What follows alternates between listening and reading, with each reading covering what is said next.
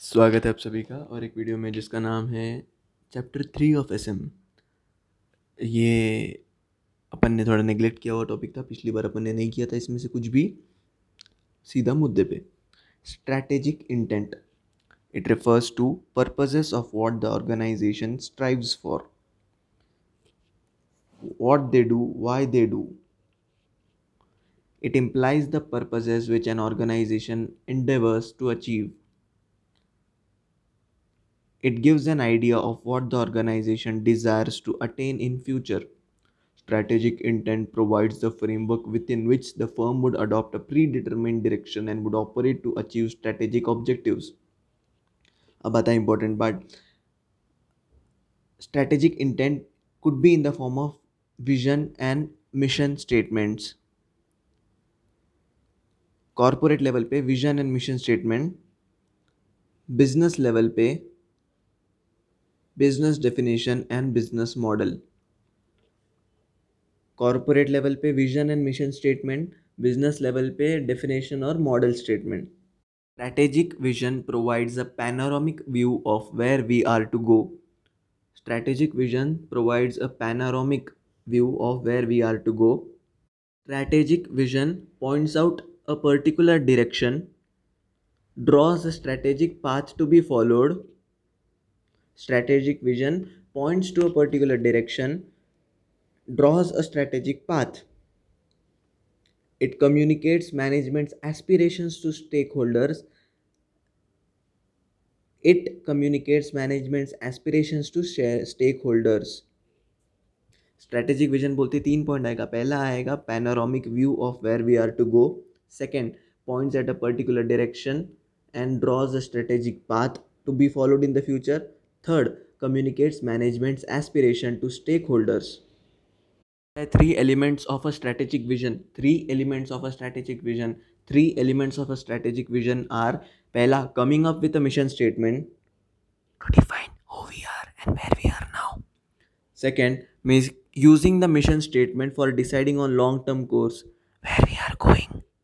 Third, communicating strategic vision in clear terms तो three elements थे अपने coming up with mission statement using mission statement और communicating strategic vision vision के बाद अपन आते हैं मिशन पे.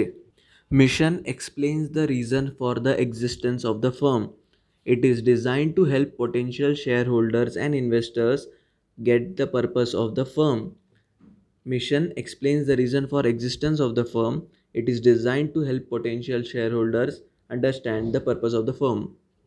Why should a organization have a mission importance of mission why mission is needed why organization needs mission seven points अपन ने divide किया हुआ है बहुत सारे छोटे छोटे पार्ट में इनको इसी सीक्वेंस में याद करना है तुझे first unanimity of purpose second establish general tone और ऑर्गेनाइजेशनल क्लाइमेट लेकिन दोनों का मीनिंग ऑलमोस्ट सेम है इसलिए इनको एक साथ बोलना है। पहला है unanimity of purpose second establish general tone और ऑर्गेनाइजेशनल क्लाइमेट दो पॉइंट थे एकता के एकता हम्म, एक साथ आने के। नेक्स्ट दो पॉइंट है जो जिनमें ट्रांसलेशन वर्ड आता है इसलिए एक साथ बोला हुआ है इनको।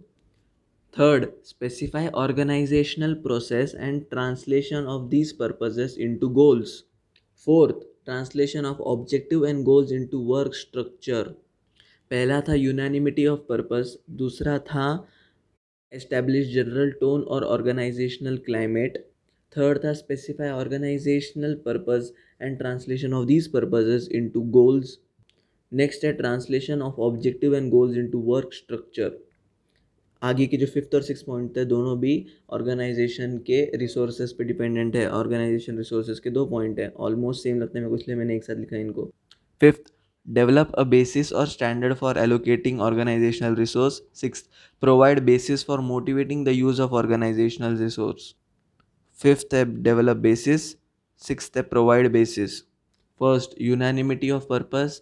Second establish general tone or organizational climate.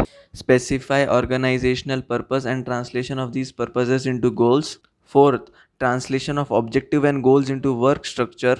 Fifth develop standard for allocating organizational resource. Sixth provide basis for motivating for the use of organizational resource. Seventh बकवास है सर्व एज फोकल पॉइंट मैंने जस्ट अभी देखा है पूरा chapter जो है बहुत ज़्यादा थियोरेटिकल है अपने को इसमें पॉइंट समझ के समझने हैं लर्न करके नहीं चलेगा इसमें।